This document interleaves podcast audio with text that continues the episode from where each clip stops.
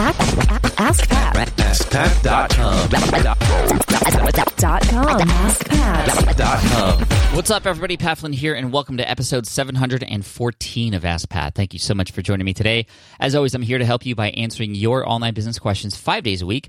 We have a great question today from Jake, but before we get to that, I do want to thank today's sponsor, which is FreshBooks.com, an awesome site, a company that's been sponsoring the show for a while. And why do I keep them on as a sponsor? Because they're amazing because they help you with managing your business finances. They've helped me. I use them. I use them not only to keep track of my income and expenses, which makes it really easy come tax season in April to just get all those forms printed out for my tax guy, but it's also really easy to invoice people. So if you do any coaching or consulting or have any students of any kind that you bill, uh, I would highly recommend using FreshBooks for that because they make it really easy for you to actually create those. You can do it in less than 30 seconds and you can actually get paid faster because it's really easy to uh, use from the payer point of view. So check them out. You can actually check them out for 30 days for free by going to freshbooks.com slash askpat and make sure you enter Ask Pat in the How Did You Hear About Us section.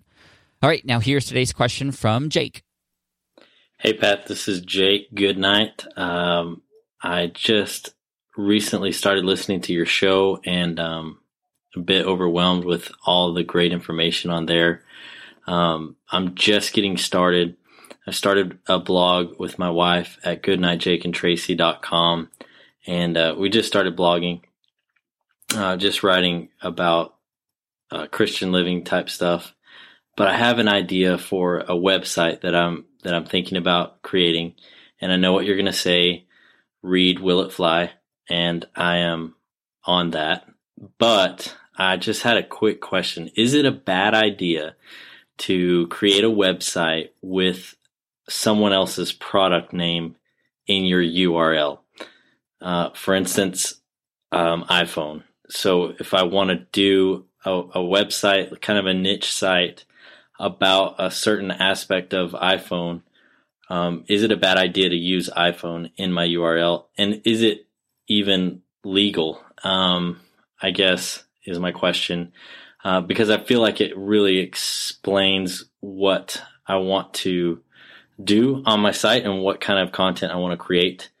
Um, and I wanted to drill down into specifically iPhone users. Although most of the information will probably be applicable to all smartphone users. Um, I thought, just from what I've heard so far, that it would be even better to focus specifically on iPhone users just for the sake of, of being a little more uh, focused. So, um, if you have a chance and you can answer this question, I would greatly appreciate it. You're awesome. Jake, what's up? Thanks so much for the question. Appreciate you checking out Will It Fly and whatnot. But more important, I'm going to answer your question and really simply yes, it's a terrible idea to create a site with a product name like iPhone, especially iPhone in the URL. Apple has systems in place to look out for things like that specifically, and they send cease and desist letters probably quicker than most. Uh, but I know that I personally have experience with this in the past because I used a trademark, and that's the whole deal here. You're using a trademark uh, for your own business benefit in your domain name. And even if it's for, for a hobby, even if you don't plan on making any money from your website, it's just purely for, you know, joy, the joy of writing or, or blogging about something, you still want to avoid doing that. Back in the day, I had created a site called intheleed.com, lead being spelled L E E D, which was for an exam that I had taken as an architect. And after my business was up and running, after it started to get popular, and after I started making money, I got this awesome, and by awesome, I mean not so awesome, uh, letter from the uh, attorney that was representing the United States Green Building Council, and it was just a mess, a complete mess. And I didn't know what I was doing. And that's why I'm here answering this question now. And hopefully, people can understand that you just want to avoid this. Now, I want to say also that there are websites out there, some very successful, that do include the trademark of a different company in their domain name. Um, there is Scrivener Coach uh, with with Joseph Michael uh, for the product Scrivener. There's the I um, had a guy on the show who had uh, who, who had created a product that was a tutorial, a set of tutorials or classes to teach people how to use a program called SketchUp 3D, and that was something that he had included in his domain name as well. And to be quite honest, they got very lucky because those companies don't care. However, at any moment in time, maybe they hire a new attorney or somebody else comes on board in, in on the advisory board who says, you know what, we should just crack down on those people. And then at any moment in time, their business could be in jeopardy because of that. Uh, it's just it's up to the business, and you don't want to give any other business that much control over the success of what you are building.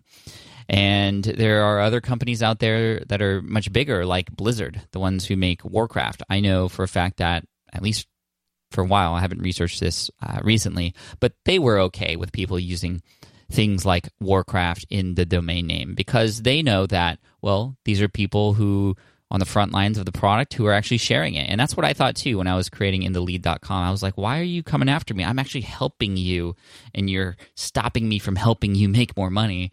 But again, that doesn't matter. What matters is what the companies want.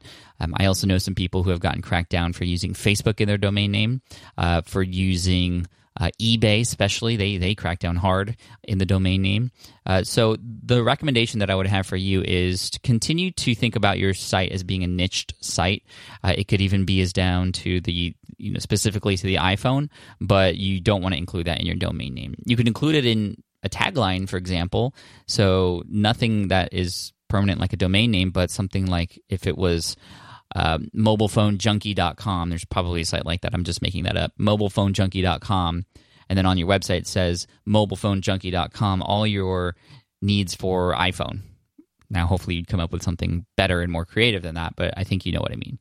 So that's how you can still get your audience to know when they arrive on that page that that's what the site is for. And if they have an Android, for example, they can leave, and you wouldn't want people with Android to be there anyway. Um, so yeah, that th- those are that's it. so Jake, hopefully that makes sense, and I wish you all the best. Keep working hard. I appreciate you and your support, and I want to send you an Ask Pat t shirt for having your question featured here on the show. Thank you. And for everybody else out there listening, if you have a question that you'd like potentially featured here on the show, just head on over to askpat.com and you can ask right there on that page. Thank you very much. And finally, I also want to thank FreshBooks for being awesome and offering a 30 day free trial for those listeners out there. If you want to go and check that out for free for 30 days, go to freshbooks.com slash askpat and make sure you enter Ask Pat in the How Did You Hear About Us section. And finally, a quote to finish off the day, and I love this one by Steve Pavlina, or Pavlina, excuse me. He says, It should feel genuinely good to earn income from your blog. You should be driven by a healthy ambition to succeed. If your blog provides genuine value, you fully deserve to earn income from it. Hear, hear. Take care, guys. I'll see you next week in the next episode of Ask Pat.